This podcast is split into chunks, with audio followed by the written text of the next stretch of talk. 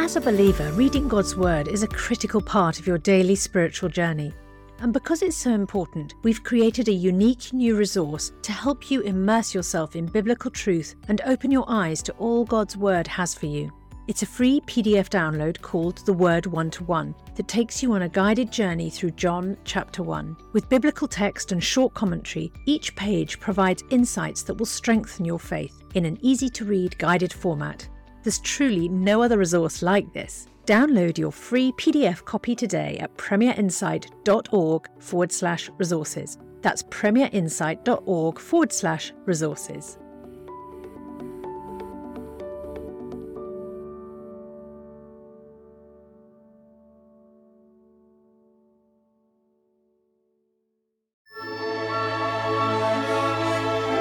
The C.S. Lewis Podcast with Alister McGrath. Welcome back to the show that brings you the thought and theology of C.S. Lewis. I'm Ruth Jackson, but before I introduce this week's guest, just a quick reminder that there are more shows, articles, and resources on our website, premierunbelievable.com. And we would also love to invite you to be part of our next Unbelievable live event, Culture War Questions, with apologist Sean McDowell on Tuesday, the 15th of November. Sean's most recent book, A Rebel's Manifesto, is aimed at believers who want to act with grace and speak with truth into polarizing issues such as LGBT, pornography, abortion, morality, and more. Sean McDowell and Justin Brierley will take audience questions on the hot button issues dividing culture and help you learn how to give a reason for your hope with gentleness and respect. Please join us online from anywhere in the world on Tuesday, the 15th of November at 8 pm UK, that's 3 pm Eastern and 12 noon Pacific. Register now at www.unbelievable.live. It's free to attend, but registration is essential. www.unbelievable.live. Today, I'm joined once again by Trevin Wax, who we spoke to in the previous episode. Trevin is author of numerous books, including his latest, The Thrill of Orthodoxy. We're going to be talking about this new title on our Unapologetic podcast, but our focus today is obviously C.S. Lewis. Trevin, you are currently in the UK, partly to speak at the C.S. Lewis conference that we were hearing about last time. But while you're here, you're going to be predominantly based at C.S. Lewis's actual house in Oxford, the Kilns, aren't you? You might actually be sleeping in the very bed that Lewis slept in. Is this something you've done before? I mean, how, how does it feel walking about in, in Lewis's shoes, as it were?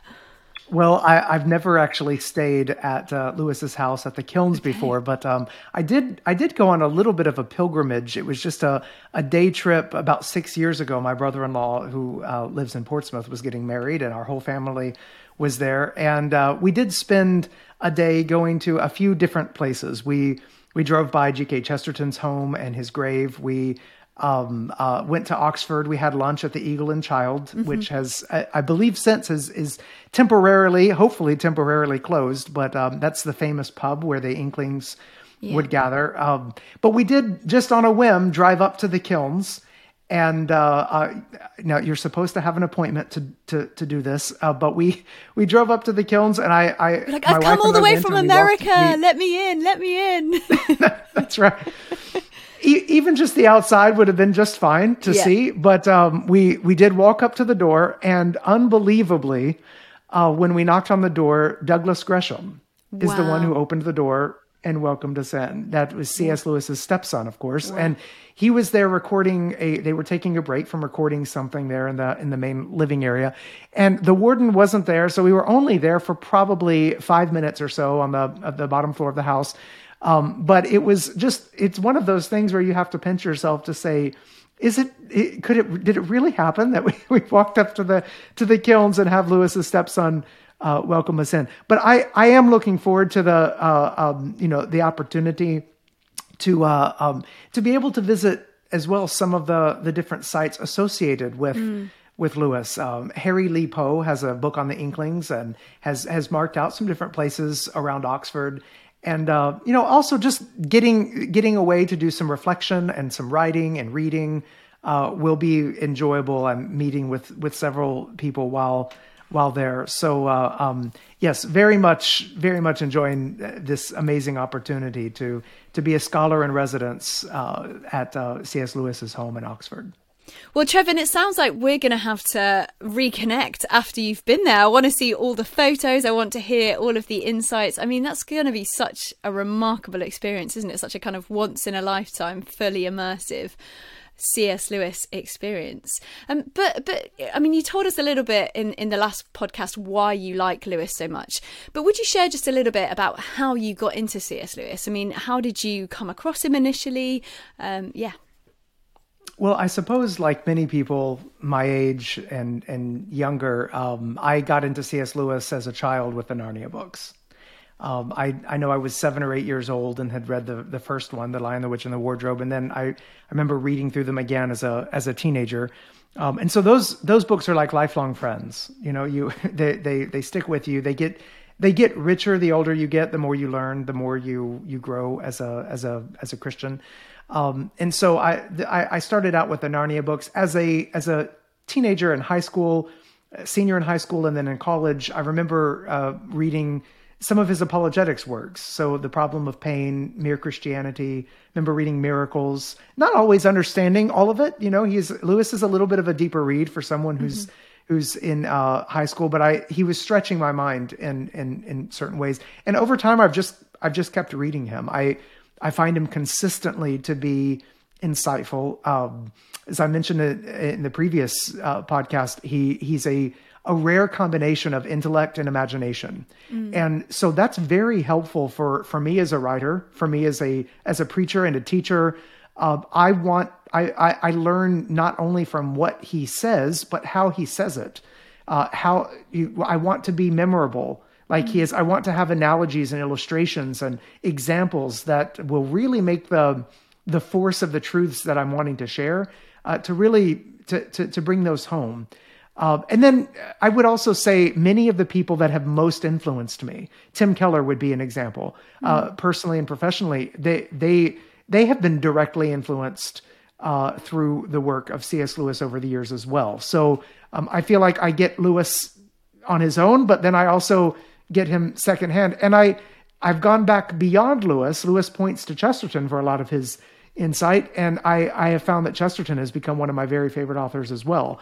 So um, both people that influenced Lewis and then people that Lewis has influenced uh, have been an influence on me. Now, Trevin Lewis is probably one of the most quoted humans on the planet, certainly in the Christian world. But uh, this might be really hard. It might be like asking you to pick your favourite child. But do you have a favourite quotation or text or book of his? Well, you know, I, I go back to multiple things from Lewis. I, I feel like I, I do quote him regularly. But if I had to choose one, I, I, I, I, one of the ones that I've printed out before. So let's say that's one that I liked enough that I printed out is uh, uh, comes from Mere Christianity, and it's when he says um, he, he's he's painting a picture of the Christian life and the slow steps to becoming more and more like Christ, and he says, every time you make a choice, you are turning the central part of you, the part of you that chooses, into something a little different than it was before. And taking your life as a whole, with all your innumerable choices, all your life long, you are slowly turning this central thing into a heavenly creature or a hellish creature either into a creature that is in harmony with God and with other creatures and with itself, or else into one that is in a state of war and hatred with God and with its fellow creatures and with itself. To be the one kind of creature is heaven, that is joy, peace, knowledge, and power. To be the other means madness, horror, idiocy, idiocy, rage, impotence, and eternal loneliness. Each of us at each moment is progressing to the one state or the other. Um, I, I go back constantly to that quote because I, I, I feel like it's one that is important for us to keep in mind about the little decisions that we make every day.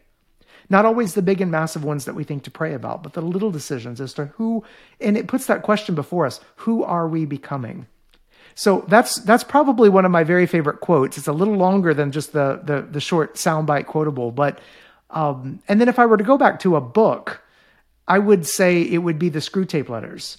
Um, I've I've read it three or possibly four times now, and every every time I read it, it's uh, it's like I'm reading a different book because every decade it seems like the the temptations that are recounted there they hit me differently, mm. and so uh, the Screwtape Letters I find to be just just marvelous. Uh, um, at, at letting some years pass and then returning to it, it's almost as if I'm reading a new book because different temptations uh, come to you at different stages of life, and and they and, and so Lewis's insight there hits me differently every time. How different do you think Lewis's context was to where we're at today, or, or, or do you think it was similar? And do you think he faced similar questions, objections to the faith? You know, some of them are are very similar. I think they're more advanced. Mm. Quite frankly, um, some of the trends that he identified in his in his writings have only picked up speed. They've only advanced in society. So one of the big ones would be expressive individualism, the idea that uh, the purpose of life is to look deep inside yourself, to find yourself, to define yourself by your deepest desires, and then to express yourself to the world. Uh, expressive individualism applied to happiness, in particular, applied to sexuality. Uh, these are these are areas in which Lewis had tremendous foresight and already seeing some of the trends on display in the 1940s and 50s and 60s, which have only picked up speed since then. Um, some other areas where I think Lewis saw uh, and, and still remains very, very, very relevant is uh, he saw this tendency to relegate Christianity to personal spirituality instead of public truth, uh, as we've spoken about before.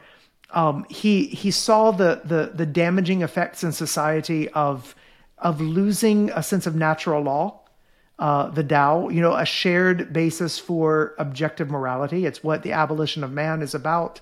It's what uh, he writes about with in Mere Christianity at the beginning. It's also uh, it, it's also really illustrated well in I think that hideous strength, which is uh, you know the third of the what, what gets called the space trilogy. Um, there are some areas that are different. You know, I, I'm not sure that the the the liar, lunatic, Lord argument works as well today when there seems to be a fourth option, which is uh, that you know the Gospels are really the stuff of legend. So if we were to add a fourth L, I think legend would be a good one. And and Lewis does speak to this in some other places. Why he doesn't see the Gospels as myths and legends, but sees them on a in, in, in he he recognizes their historicity mm. uh, when he compares and contrasts them with with with other um, uh, with, you know with myths and legends that that he was very familiar with. But um, I, I, think so. Some of his arguments may need a little bit of updating, but for the most part, uh, they do remain very relevant and applicable to our time in the advanced forms of some of the trends he was noticing. In light of the fact that he is clearly still very relevant, do you think there's any particular topics that he wrote about or, or spoke about that you would recommend that we revisit today? You know, I think one of the best places to find some of Lewis's most applicable work is in his essays mm-hmm. and in some of the talks that he gave. Um, God in the Dock is a collection of essays um, uh, that is is one that so many of those essays are are very relevant today. Um, Lewis again talking about the, the the the truthfulness of Christianity over against its mere helpfulness. Um, he has a quote in the in God in the Dock, I think, where he says, um, you know, he if you're looking for a religion to make you happy, uh, Christianity is not the one he'd recommend. You know, a bottle of port will do that. He yeah. says, he's basically saying we need a deeper understanding of happiness mm. and and, and joy really is what he's he's going for and the, and the joy that you receive from christianity you receive not because of its overall usefulness or social utility but because of its truth the claims of truth that are at the center of christianity um, i think i think lewis's case for christian morality is still vitally important vitally important especially today when it seems like christian morality is um, is is being is certainly is unpopular with people in the world, but I think there's a lot of move to adapt or want to alter understandings of Christian morality in some of those places where the, the contrast with the world is so strong. Mm. Um, but but I, I would also say one of the places to go back to where he if we were to revisit is just his letters. Uh, there are many different collections of his letters, but the spiritual counsel that comes out in many of his letters, is, it's really breathtaking in how well thought out it is, how insightful, uh, how helpful it is in thinking through various things. Uh, the the spiritual counsel and direction that he gave to the people that wrote him is uh, is really a marvel. Uh, and and many of those letters were never intended for publication. And some of the most striking things he said come about in front in some of those letters. So uh, again, I, I I think he's often worth revisiting for for many of these reasons. And as you've mentioned, as we've both mentioned, lots of Orthodox Christians regularly quote C.S. Lewis, but some people have sort of argued in the past that his view of the afterlife is is potentially somewhat controversial. I mean, some have suggested that he's perhaps a little bit liberal in his view of salvation, or maybe that he's advocating for purgatory, or even some have suggested um, that he's perhaps nodding towards universalism. I mean, I don't know what you think about this. Would you say that Lewis is in any way like a heretic in this area? Or do you think that's sort of fairly unfounded? Well, I think um, I, you know Lewis. Lewis is, is, is a literary scholar and an apologist more than a uh, uh, what what we would say would be a serious theologian. So I think we have to take some of what he says and recognize um, the gift that Lewis is um, in in sort of the context in which he is speculating on things. Um, it, it's very clear, I think, from from the last battle of the the Narnia series that Lewis is hinting at a a, a, a somewhat inclusivist position, which is not universalism. Um, in fact, I think Lewis uh, is more. It, Lewis talks about George MacDonald as his great mm. master. You know, uh, M- George MacDonald was a universalist. Um, and, and, and, and taking that step winds up affecting a lot of other doctrines mm. and, and truths in, in, in the Christian faith. Lewis actually draws back, draws away from MacDonald's universalism. Uh, and so if he's pulling in a direction, he's actually pulling toward what I would consider to be the traditional or more orthodox view of, of, uh, of salvation coming through Christ alone. Um, and yet he does still have that, that, that open-ended uh, speculation that perhaps people from other faiths um, will, will in the end be saved. Um, I, I think Lewis is wrong in that inclusivism. Um, I don't I don't think he's right, but I recognize that he's actually, you know, he's moving away from a universalist position toward what I would believe to be a more traditional and orthodox position, even if he is wrong there. Um, regarding the the great divorce and some of his his position on purgatory, you know, Lewis is just he's very speculative. Um, he's not making pronouncements about the afterlife or exactly what he thinks it would be or or what it would be like, and so I think it's important for us to rec- recognize the speculatory nature of uh, of some of his his writings. And again, this is a little bit of that flip side of one of the things I love most about Lewis is that he he combines the intellect and the imagination. There are times when the imagination uh, and his his speculating on all sorts of things can lead him away from what I think is a is a uh, more sound and biblical perspective. Um, and so I, I think it's important for us to take Lewis and to recognize that you know he he got some things really really right and he got some things really really wrong, and to be and to be you know okay with that with that tension um, to to recognize uh, where he is is is sound and solid, and then to to to receive from him in some of those places where he he may not be as as strong to to receive some of the the imaginative aspects as they are and to uh, to to take what's good and to to leave aside what we would would see would be uh, not not up to the biblical standard. Trevin, I feel like we've got so much more to say about C.S. Lewis. We're just going to have to invite you back onto the show, especially once you've been to the kilns and slept in Lewis's bed. Um, but but just as a final question for this episode, and I'm sure there'll be lots more in the future. Do you think there's a particular piece of advice that Lewis would give to the church today? I guess your context is probably quite different from my context here in the UK, but I suppose when I say the church, I mean kind of the global church. What what would Lewis say to us today? Do you think? Well, it seems like today there's a lot of distress in the church.